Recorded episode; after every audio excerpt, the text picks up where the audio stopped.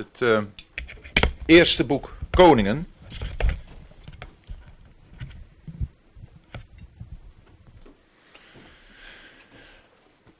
Uit één Koningen.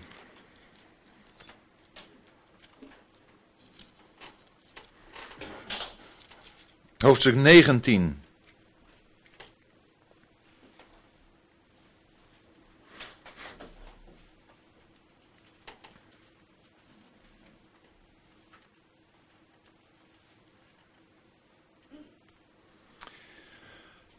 Agab vertelde Izebel alles wat Elia had gedaan en hoe hij allen, te weten al de profeten, met het zwaard had gedood.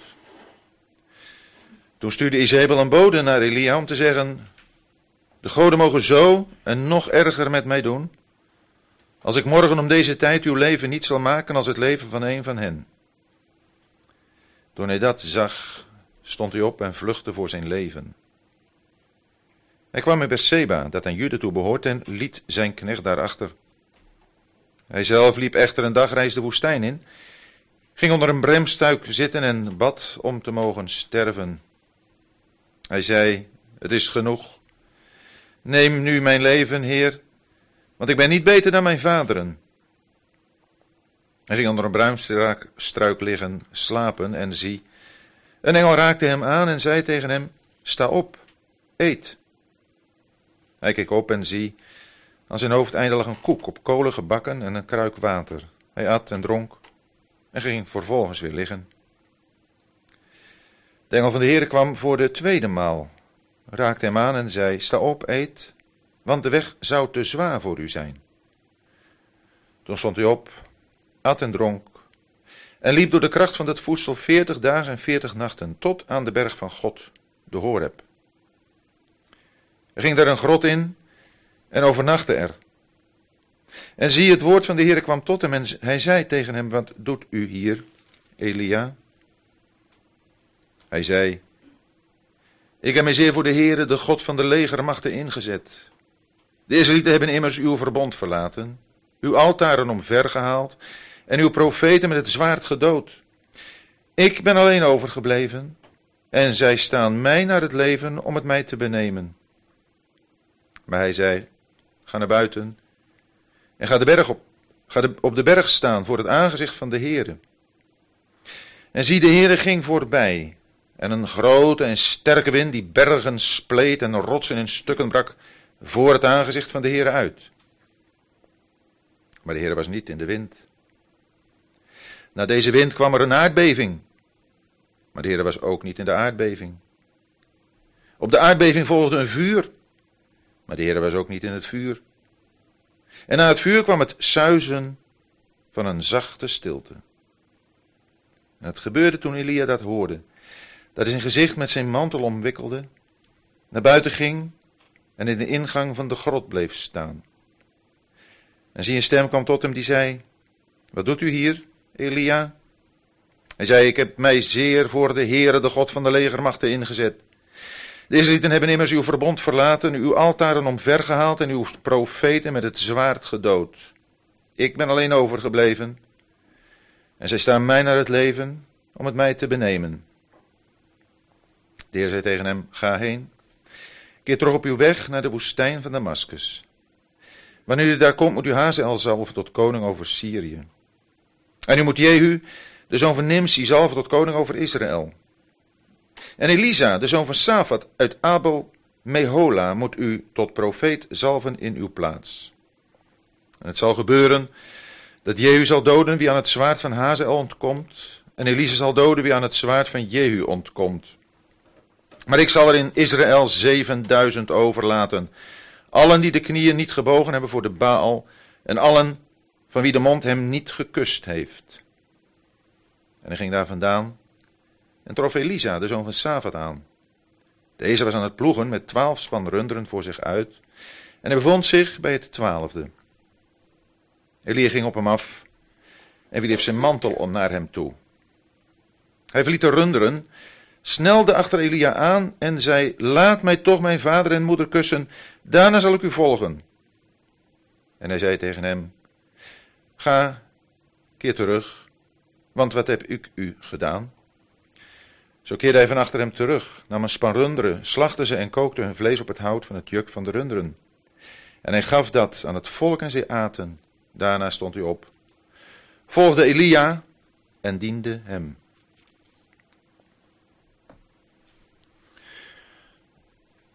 Uh, dit gedeelte kwam vanmorgen tijdens de samenkomst voor mijn aandacht.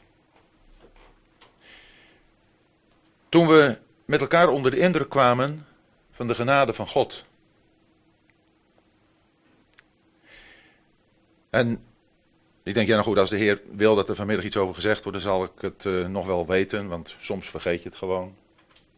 En uh, nu zongen wij met elkaar over die, die algehele toewijding aan de Heer. En ik denk dat die algehele toewijding er alleen kan zijn als wij beseffen wat genade is.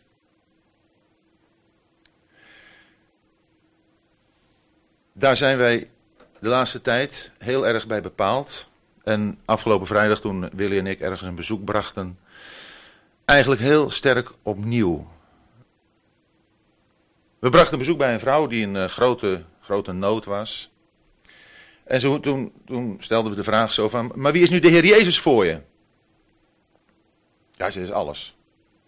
Alles voor mij. Vandaar ook dat de combinatie met die liederen, waar we het ook gezegd hebben, hè, alles, Heer, u alles voor, voor mij. Maar wat, wat bedoel je dan met, met alles? Toen zei ze, ja, hij kan mij van mijn zonde verlossen. Kan je van je zonde verlossen? En toen bleek dat deze vrouw, die, ja, naar wij aanvoelen, toch wel nieuw leven heeft. Maar ze had iets in haar leven waarvan zij zich. Uh, waarvan ze meent dat dat, ze, dat, dat dat zonde is en waarvan ze eigenlijk van af moet en waar ze niet goed weet hoe ze daarmee moet, moet omgaan. Maar dat dat voor haar een bepaalde prestatie vroeg om daardoor door God aangenomen te worden. In wezen had ze daardoor geen vrede met God omdat ze de vergeving niet kende. En omdat ze de genade niet aanvaard had. Want genade betekent dat we niets meer van onszelf verwachten. Dat we ons realiseren dat, en dat kwam vanmorgen toch, ja, wat mij betreft ook heel sterk naar voren. Dat de Heer Jezus zo ontzettend veel gedaan heeft. En dan heeft ieder toch genoeg aan zijn eigen gedachten, aan zijn eigen omstandigheden, aan het besef dat die genade zo overweldigend groot is geweest. En naar de mate dat je beseft dat je een voorwerp van de genade bent, naar die mate ga je toegewijd leven. En in verbinding daarmee dacht ik aan, aan deze geschiedenis van Elia, die ik een poos geleden is, uh, poosje geleden, ik weet niet precies, nog eens overdacht heb. Waar je iemand ziet die eigenlijk niet goed met de genade om kan gaan. Die, die schrikt van de genade. En dat zit een beetje in ons allemaal. Want genade betekent dat er helemaal niets meer van jou, van mij gevraagd wordt. En dat je het helemaal van, van Hem verwacht. En zolang er in ons, in mij, in u, in jou nog een bepaalde prestatiedrang is.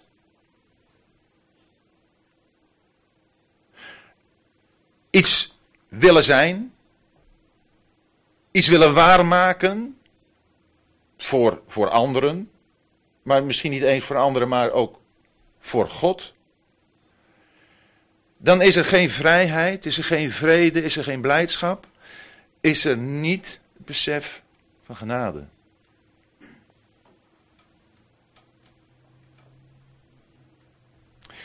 Elia, die had een geweldige prestatie geleverd. Jongen, jongen, die had daar op de berg Karmel gestaan. Tegenover 850 afgodsdienaren. En dat is een partij hoor, 850 die er als gekken keer zijn gegaan, om op het offer dat zij gebracht hadden, vuur van hun God te laten neerkomen. En Elia had één gebed gebeden. God had met vuur geantwoord. En het volk had geroepen: De Heer die is God, de Heer die is God. De regen was gekomen, de zegen was gekomen.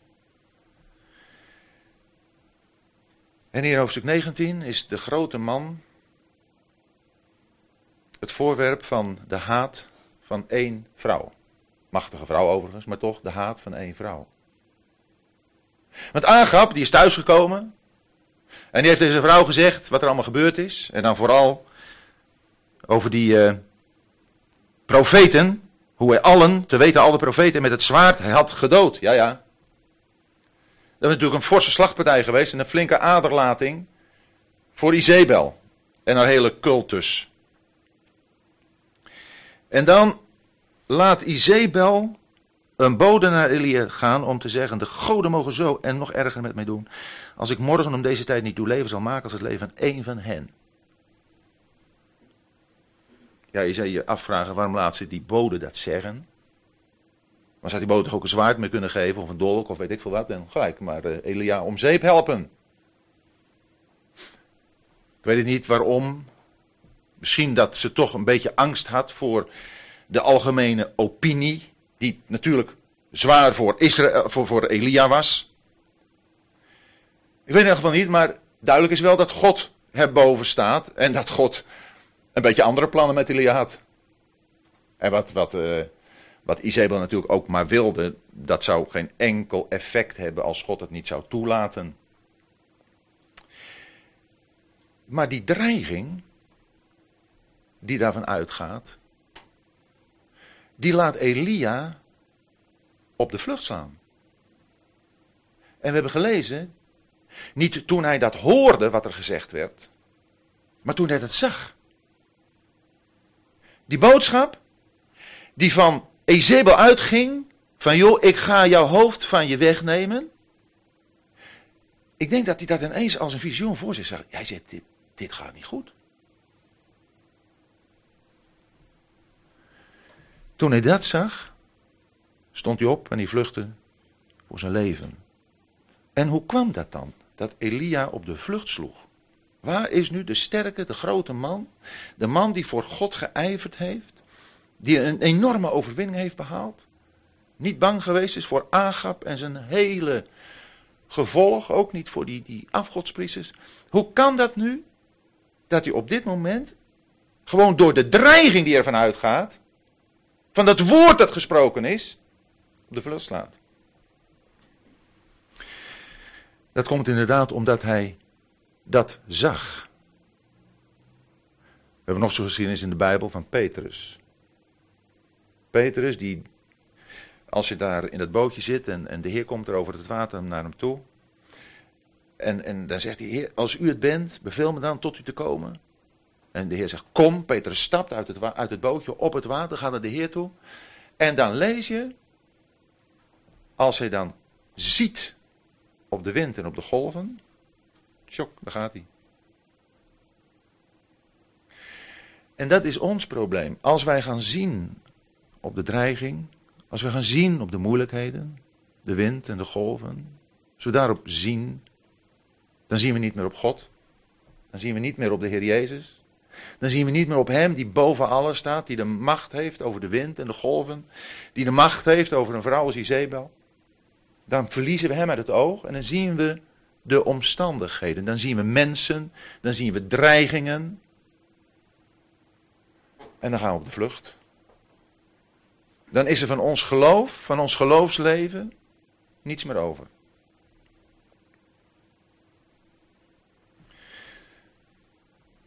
Weet je wat nou zo mooi is? Hij gaat op de vlucht. Hij gaat uh, een hele poos lopen. Tot aan Berseba. Daar laat hij zijn knecht uit. Dan gaat hij nog een dagreis de woestijn in. En dan gaat hij om bremstruik zitten. En hij bidt om te mogen sterven. Hij zei: Het is genoeg. Neem nu mijn leven, Heer. Want ik ben niet beter dan mijn vaderen. Ah, dat is wel eens gezegd. Daar had hij niet die reis voor moeten maken. Hè? Als hij had willen sterven, had hij moeten blijven waar hij was. Dan had Izebel er wel een handje in geholpen.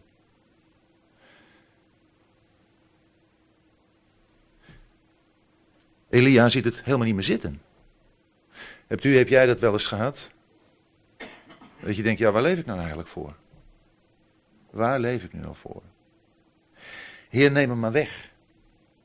Het hele leven heeft geen zin, geen betekenis meer. Dat kan gebeuren dat iemand, dat een gelovige dat echt zich zo, eh, dat het in hem, in hem leeft. En dat kan te maken hebben met persoonlijke omstandigheden. Want die kunnen groot zijn. De nood kan groot zijn in het leven, in het gezin van een, van een gelovige. Hier vinden we de aanleiding bij Elia in een enkel woord dat hij zegt. Want ik ben niet beter dan mijn vaderen. Daar proef je in, en dat, dat gaat ook helemaal verder duidelijk worden, daar proef je in dat Elia in zijn dienst voor de Heer teleurgesteld is geraakt. En teleurstelling in dienst voor de Heer. En, en dan zoals Elia dat hier zegt, dan betekent in wezen dat je toch iets hebt willen presteren. Dat je iets hebt gedaan waarvan je meende, nou de Heer die gaat dat gewoon belonen. Die gaat gewoon daar zijn zegen aan geven. Daar heb ik me nou zo voor ingezet. Daar heb ik me het vuur voor uit de sloffen eh, gelopen. Daar heb ik zo voor. Dat zegt u ook later twee keer tegen de Heer. Hè? Ik heb zo geijverd voor u, Heer. Maar ja, ik ben toch eigenlijk inderdaad niet beter dan mijn veranderen. Ik, ik had het wel gedacht. Ik, ik, ik meende wel dat ik het toch wel beter deed dan degene die voor mij waren. Ik, ik had dat volk toch teruggebracht naar u. Ik ben toch wel een beetje beter. Wij zijn toch wel een beetje beter dan al die anderen.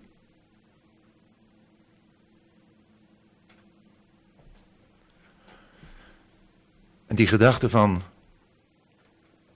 we zijn toch wel een beetje beter. Dat is hoogmoed. Maar die wil de Heer afbreken. De Heer wil ons leren te staan op de bodem van de genade. We zingen het ook zo prachtig in een lied. Leid ons in, doe ons op uw genade bouwen en op geen andere bodem staan. Dat kunnen we zingen, maar het moet ook realiteit zijn. Maar weet je wat nu zo mooi is? De Heer heeft andere plannen met Elia, want we weten, de Heer heeft Elia opgenomen. De Heer heeft Elia helemaal niet het slachtoffer worden, laten worden van Izebel. Kom nou. De vrouw kan nog zo machtig zijn, maar ze is natuurlijk een pion. In het hele gebeuren. En zo kunnen er ook in ons leven gewoon situaties zijn. die wij heel bedreigend ervaren. Waardoor we op de vlucht gaan, weglopen. Maar dan is het zo mooi te zien dat de Heer Elia niet loslaat. De Heer zegt niet tegen Elia van, uh, nou ja goed joh, uh, ik kan niks meer met jou. Zwaar teleurgesteld en uh, nu wil je ook nog dood. Ja, wat moet ik dan verder met jou? Heel teder, Elia die ligt daar te slapen.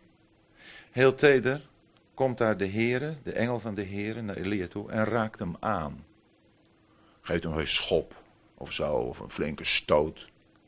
Hij raakt hem aan. Geen woord van verwijt. Een maaltijd. Elia, sta op, eet. Dat is genade.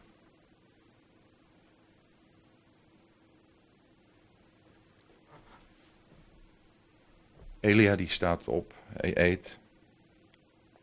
En hij gaat weer slapen. Nog geen woord van verwijt. Weer die aanraking. Elia, sta op en eet, want zonder dat voedsel kun jij niet die reis maken. De zusters, jonge mensen, je kunt het leven met de Heer niet leven zonder het voedsel dat de Heer geeft. Er zijn zoveel dingen die onze krachten verteren. Dat is geen voedsel. Dat vreet je op. Dat komt niet naar binnen, dat gaat naar buiten. Dat verteert je. Het voedsel dat de Heer geeft, dat geeft kracht om te gaan. Elia gaat de reis van 40 dagen en 40 nachten hebben we gelezen. 40 dagen, 40 nachten.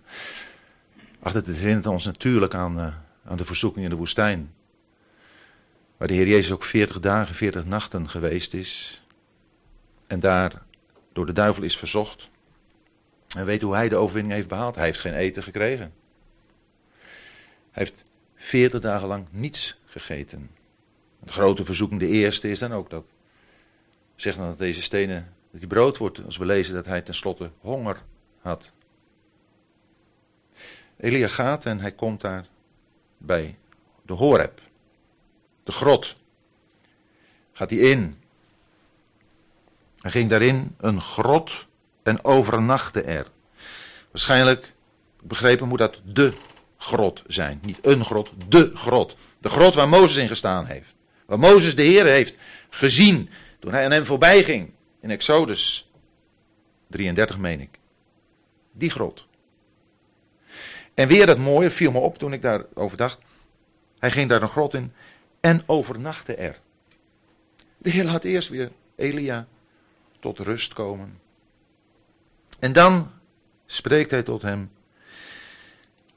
Wat doe je hier, Elia?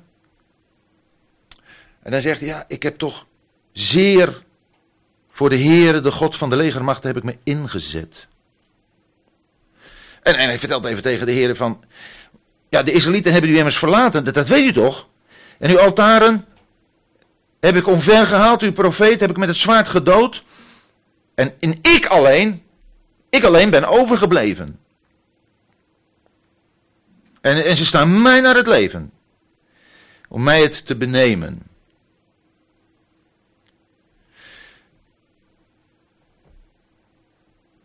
Van alle oud-testamentische gelovigen. Die in het Nieuwe Testament genoemd worden. Worden alleen de goede dingen genoemd. Alleen de geloofsdaden die ze hebben gedaan. Bijvoorbeeld Hebreeën 11 weten we, al die geloofshelden. Maar ook als, als andere, in andere gedeelten van het Nieuwe Testament worden, worden genoemd, dan is het altijd met het oog op dat wat ze voor de Heer gedaan hebben. Elia is een uitzondering. In Romeinen 11 lezen we dat Elia het volk van de Heer aanklaagt. Dus een aanklager van het volk. Dus de enige uitzondering op het feit dat van de gelovigen in het Oude Testament alleen de goede dingen worden aangehaald in het Nieuwe Testament. Bij Elia is er ook dit. Dat hij het volk heeft aangeklaagd. Dus een negatief iets, een, een duivelswerk. Want de duivel is de aanklager van de broeders. Lees in openbaring 12. Ik weet niet hoe u uh, naar uw broeders en zusters kijkt. Bedoel ik heel ruim. Medegelovigen. Als u voor ze bidt, klaagt u ze aan? Of bidt u voor ze? Het is heel belangrijk dat wij voor elkaar bidden. Niet elkaar aanklagen. Laat dat maar aan de duivel over. Maar wat kunnen wij voor goede dingen van elkaar zeggen? Tegen de Heer. Waar kunnen we hem voor danken dat we voor moois hebben gezien in, in de ander?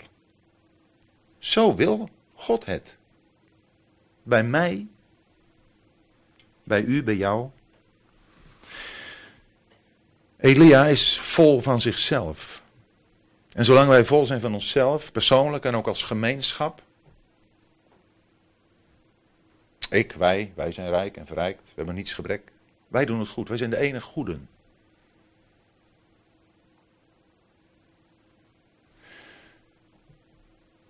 dan is dat een geest van Laodicea, een geest van hoogmoed, die de Heer wil afbreken. Die wil de Heer afbreken. Je kunt er ook in volharden, gewoon doorgaan. Gewoon doorgaan. Je kunt ook de les willen leren. Een les overigens die, daar kunnen we elkaar in de zin van dat de Heer ons naar elkaar toe wil gebruiken. Maar de Heer alleen kan het hart overtuigen. Ook bij Elia. Want wat je bij Elia ziet is dat Elia eigenlijk ook nog zo hardleers is als wat.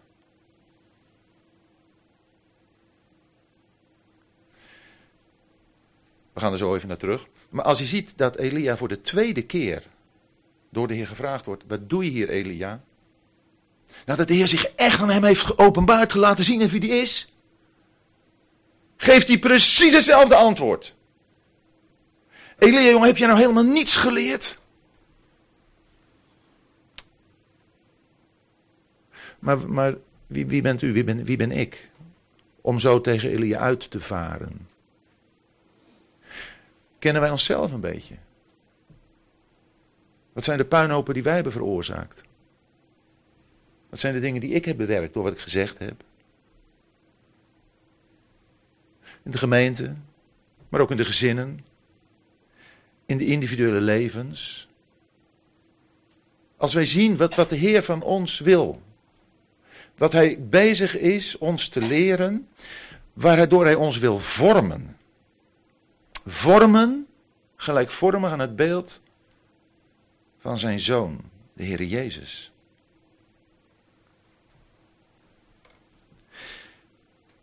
Als daar de eerste keer die vraag gesteld is en Elias een antwoord heeft gegeven, ik ben alleen, ik alleen ben overgebleven, dan zegt vers 11, maar hij zei, ga naar buiten en ga op de berg staan voor het aangezicht van de Heere.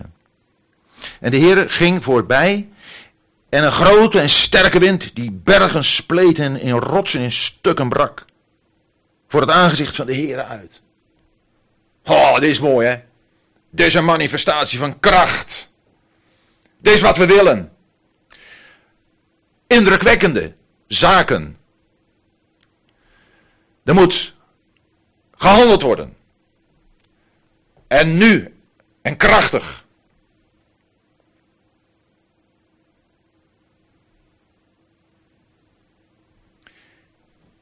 Maar de Heere was er niet in. Na deze wind kwam er een aardbeving. Er moet flink geschud worden. We moeten door elkaar gerammeld worden. Dat hele zaakje moet eens flink opgeschud worden.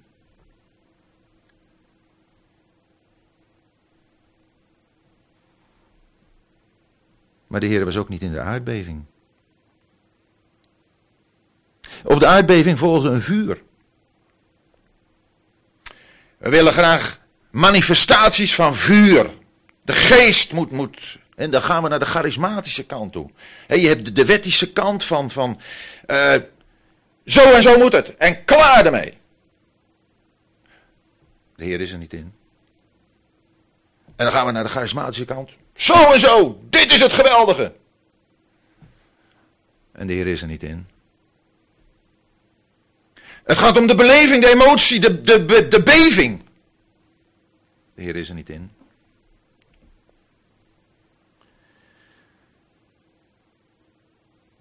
Op de aardbeving volgde een vuur. De Heer was niet in het vuur. En na het vuur kwam het zuizen van een zachte stilte.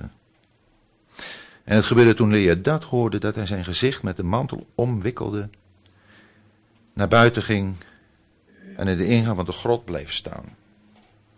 Elia die heeft die drie natuurverschijnselen, zo stel ik me dat een beetje voor, met groot welgevallen gadegeslagen. Ja, dit is een majesteit van God, hè. Dit, dit. Als God zich nou toch eens zo aan dat volk openbaarde, hè. Ja, dan gingen ze natuurlijk allemaal, uh, die God die wilden ze wel hebben. God is er niet in. En dan dat zachte suizen die stilte. Daar was de Heer in. Dat is de liefde van zijn genade. De Heer Jezus die heeft woorden van genade gesproken. Ja, ook het wee u tegen de fariseeën. Maar het volk hing aan zijn lippen. Omdat daar genade over was uitgestort. En ook tegen ons wordt gezegd door Paulus in de brief van de Kolossers: Uw woord zij altijd in genade, met zout besprenkeld. En weet u, daar worden wij ongemakkelijk van. Dat vinden we moeilijk. Genade te ondergaan. Ik heb het nog niet eens over genade betonen. Maar genade ondergaan. Dat, dat ik me realiseer, maar God is een God van genade. Kijk, zolang, nou wij, zolang wij maar iets kunnen doen. Dan begon ik ook mee. Zolang we iets kunnen presteren, zolang er een, een, een meetbaar resultaat zit in onze handelingen. Waarvan mensen kunnen zeggen: kijk, dat is gepresteerd, dat is geproduceerd, dat is iets wat we met elkaar tot stand hebben gebracht. Of alleen hebben tot stand gebracht. Dat heeft Elia ook gedacht en toen moest hij aanverleren. Want Elia had niets tot stand gebracht. Wat hij tot stand had gebracht was een werk van Gods genade. Toen hij op de berg stond, toen heeft hij dat gedaan in de kracht van Gods genade. Daarna wordt duidelijk ja, dat er toch ook een beetje van hemzelf bij was. En dat moet, ons, dat moet mij steeds meer duidelijk worden. Dat die genade er is om mij een, een vat, een instrument te maken, waardoor God kan worden verheerlijkt. Het is zo, zo duidelijk dat wat wij gezongen hebben met elkaar, u behoort geheel mijn leven, kan alleen maar gewoon echt beleefd, beleden worden en ook in praktijk gebracht worden, als we de genade beseffen, als we weten voorwerpen van de genade te zijn. Dat maakt niet dat wij dan uh, van alles dus kunnen doen, dat de genade een vrijbrief is om te zondigen. Ach, natuurlijk grote onzin. Genade maakt ons niet alleen klein, maar verbreekt ons. En zijn wij verbroken mensen. Als wij verbroken mensen zijn, dan zullen wij het niet meer wagen om naar elkaar toe veroordelingen uit te spreken. Dan zullen we proberen elkaar te helpen daar waar we zien dat er nood is. Zeker, natuurlijk. Als iemand volhardt in de zonde, dan moet dat tucht worden uitgeoefend. Maar ook dan, in het besef van hoop je dat er herstel komt. Met het oog op het herstel van de gemeenschap met God en met de gelovigen.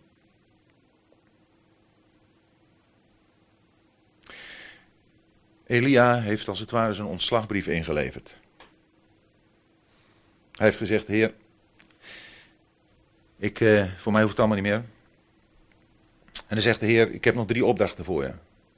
Hazel moet je zalven, tot koning over Syrië.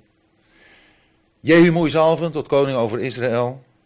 En Elisa, die moet je zalven. Het zal jou weten, dat is de opvolger van Elia. Elisa heeft nog Hazael, nog Jehu gezalfd. Heeft hij door Elisa laten doen. Maar hij heeft wel Elisa persoonlijk aangewezen. En waarom is het zo belangrijk, denk ik, om daar ook toch aan te denken? Niet dat overigens Elia verder in het verhaal niet meer voorkomt, want Elia vinden we nog hoofdstuk 21 terug, als hij daar uh, door de heren naar Agap toegestuurd wordt, die die Nabot, uh, die Nabot zijn, zijn wijngaard wilde inpikken en dat ook heeft voor elkaar gekregen door zijn vrouw Izebel. Die namelijk wel toen het voor elkaar heeft gekregen om iemand uit de weg te ruimen die haar en Agap in de weg stond. Een brieven schrijven of een brief schrijven. Even naar de oudste van, uh, van die stad daar. Nabot even laten beschuldigen. Naar buiten laten slepen. Stenigen. En je kunt de wijngaard in bezit nemen. Ja. Maar Agap, Izebel, ze rekenen buiten God. En Elia, die moet naar Agap toe om dat duidelijk te maken. Ook in 2 Koningen 1 vinden we Elia nog terug. Bij een goddeloze koning, Ahazia. En in 2 Koningen 2 weten we dan, dan gaat hij zijn eh, weg samen met Elisa langs die verschillende steden. Om dan door de Jordaan heen te gaan en dan ja, die geweldige opname mee te maken. Maar hier, hier in 1 Koningin 19 vinden we hoe Elia Elisa als opvolger aanwijst. En dan vind ik het wel mooi om te zien dat je in Elia toch iemand ziet die wel iets geleerd heeft. Die wel iets geleerd heeft. De Heer die heeft gezegd, ik heb er nog 7000. We moeten niet denken dat wij de enige zijn. Ik heb er nog 7000. En Elisa was er één van. Elisa was één van die 7000. En Elia gaat naar Elisa toe om hem als zijn opvolger aan te wijzen. Dat doet hij op een hele, hele mooie en indrukwekkende manier. Maar dit even. De Heer is niet van ons afhankelijk hoor. Dat hoef je niet te denken. Hij gaat wel door met zijn werk. En het is heel mooi als wij leren te zien dat met wie de Heer doorgaat met zijn werk, dat wij die al mogen zien. Dat we oog hebben dat de Heer anderen gebruikt. Hier heeft Elia helemaal niet tegengesputterd. En ik denk dat daarom Elia al iets toch geleerd heeft van die genade. En dat vind je ook in dat enkele woord dat Elia tegen Elisa zegt. Als, als Elisa eh, door Elia benaderd wordt, we vinden niet dat er daar een woord gesproken wordt, maar dat Elia op hem afgaat en zijn mantel naar hem toe werpt. En dan vraagt, of ze zegt Elia, eh, Elisa van, laat me toch mijn vader en moeder kussen. Dan, dan is het enige wat hij zegt in vers 20 aan het eind. Ga, keer terug, want wat heb ik u gedaan? Hij geeft het helemaal over aan de Heer en aan de verantwoordelijkheid van Elisa. En dat is een hele belangrijke les die, die wij, die ik moet leren. Dat wij niet voor elkaar kunnen beslissen hoe onze weg met de Heer is. U, jij hebt een weg die je met de Heer moet gaan. Die heb ik ook. En die heeft elk kind van God. En als we wat ouder geworden zijn, denk ik. Dat wij toch een beetje hebben moeten leren. Moeten leren van het enorme geduld dat God met ons gehad heeft tot nu toe. De genade die zo groot geworden is. Dat als je ziet dat iemand een bepaalde opmerking maakt, zoals Elisa hier, van ja, eigenlijk wil ik toch nog even terug naar mijn, ouders, die wil ik toch nog wel gedag zeggen. Ach, ik, ik bepaal het niet voor jou, zegt Elia. Ik, ik, heb, ik heb jou toch niet gevraagd? Ik zeg toch niet wat jij moet doen?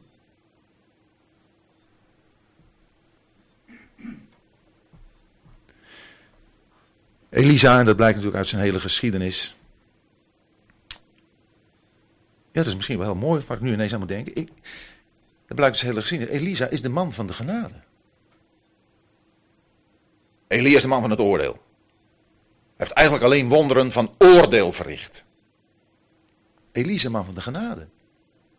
Die heeft bijna uitsluitend wonderen van genade verricht. En ik denk dat hier die, die overdracht plaatsvindt. Want, want er is wel een absolute samenhang. Want het is de mantel van Elia die naar Elise toe gaat. Het zijn geen tegenstellingen. Het zijn aanvullingen op elkaar. En Elia, die de kracht van God heeft vertegenwoordigd. Het is diezelfde kracht die over Elisa komt. Want ook de genade kan alleen maar plaatsvinden door wat God geeft.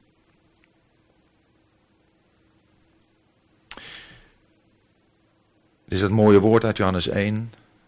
En uit zijn volheid hebben wij allen ontvangen en wel genade op genade. En uit 1 Petrus 5. God is de God van alle genade. En ik zou eens willen weten, heb je, zou, zou je gewoon eens over willen praten met elkaar? Kun je een paar dingen noemen waarin die genade van God voor jou zo groot is geworden?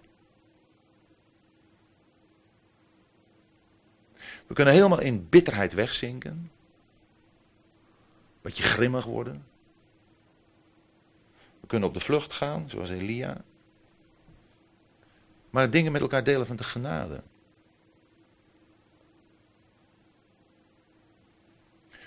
Nogmaals, als wij niet dat leren, dan kan er geen toegewijde dienst zijn. Die genade, de ene op de andere genade, kan door elk van ons worden beleefd. Elk van ons. En de God van alle genade is een God die, die bij ons hele leven, stap voor stap, elke situatie, beleefd kan worden. En dat is wat God wil. Maar nogmaals, wij worden heel, vaak heel ongemakkelijk daarvan. We vinden het al moeilijk als, als iemand genade krijgt. Dat is moeilijk. Ja, dat vind je die geschiedenis van die, uh, die werkers die in de wijngaard gaan. En die van, van het eerste uur, die gaan de wijngaard in op afspraak van een denaar. En dan gaan ze. En er komen zo successief door de loop van de dag nog mensen bij. Ook die nog maar een uurtje te werken hebben. En dan aan het eind van de dag komen ze allemaal, moeten bij de Heer komen en die begint die Heer uit te betalen. Te beginnen bij de laatste. En die laatste krijgen denaar. Dus het, het loon voor een hele dag werken. Dat was maar een uurtje gewerkt hebben. En dan komen die van het eerste uur. Ja, die denken maar luisteren. Hij en denaar voor een uurtje. Ik twaalf uur gewerkt. Kassa, twaalf denaren natuurlijk, hè. En dan geeft de Heer, die geeft die ene denaar. En je ziet de gezichten betrekken. En ze worden helemaal grimmig. Ze worden boos op die Heer. Want ze vinden hem onrechtvaardig. Ja, ik heb natuurlijk, toen ik die geschiedenis gelezen heb. En nogmaals, als je er een beetje over nadenkt, ja, is, is het niet een beetje onrechtvaardig? Tuurlijk is het niet onrechtvaardig. De Heer heeft toch met die van het eerste uur afgesproken dat ze voor een dinar die dag zouden werken. Dat is gewoon op afspraak gegaan. En dat is de mens die met God deals sluit. Die met God in een wet, een, een, een, door, het, door de wet in een verbinding staat. God zegt maar hoe ik moet doen en dan doe ik dat. Nou, en dan krijg je ook je beloning voor.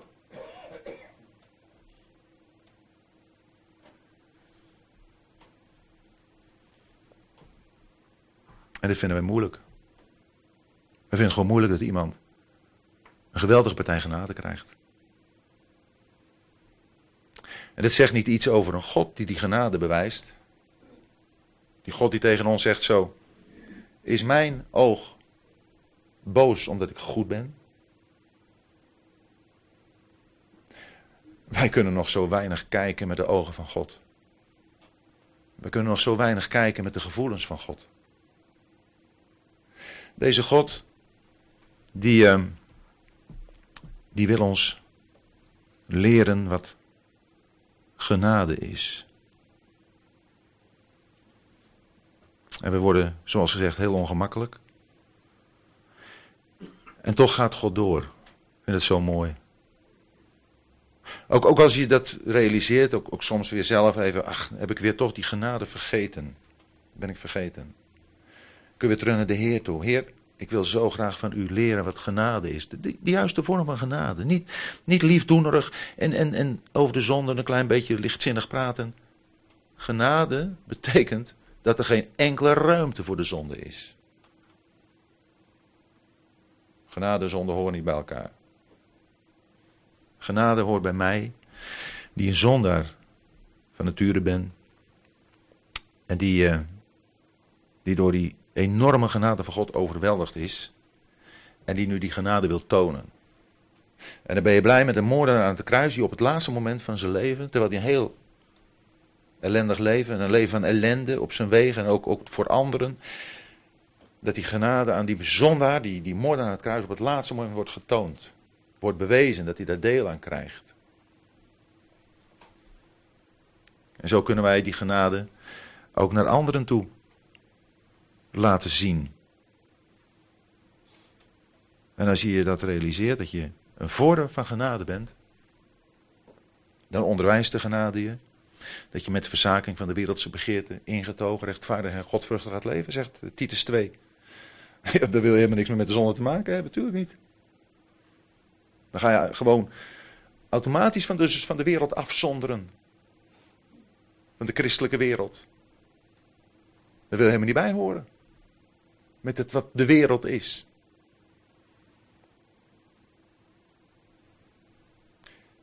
Elia heeft het, denk ik, toch wel geleerd. En de Heer is ook bezig ons te leren. Hij roept uh, Elisa, als hij daar bezig is op het veld, bij het twaalfde span runderen. Dus het zal een, een rijke herenboer geweest zijn. Uh, Elisa of, of zijn, zijn, ouders dan. Twaalf span runderen, hij is zelf bij het twaalfde. Heel, ja, als er de twaalf zijn, dan, is hij bij het laatste. Heeft hij nog een, een stuk of elf voor zich. En hij is bezig op het land. En ik denk ook dat het een van de aspecten is. Gaan we niet verder over, over uitweiden, want het is een beetje een, een ander onderwerp, maar toch belangrijk.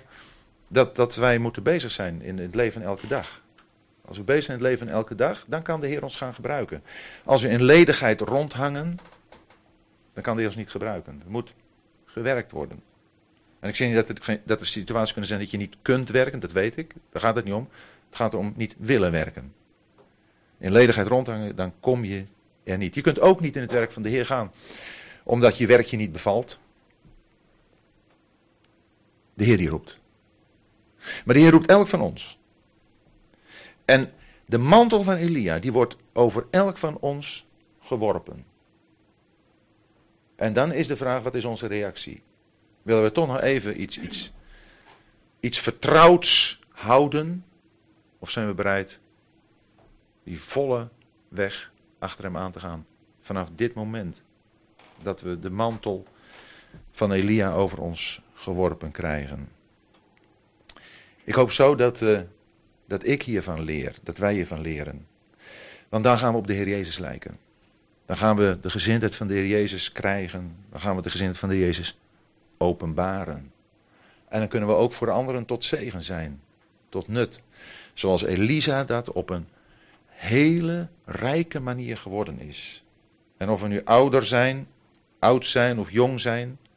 Ik denk dat als wij van Elia hebben geleerd, in zijn ontmoeting met God en in zijn overdracht van de dienst aan Elisa, dan kunnen we allemaal Elisa's worden.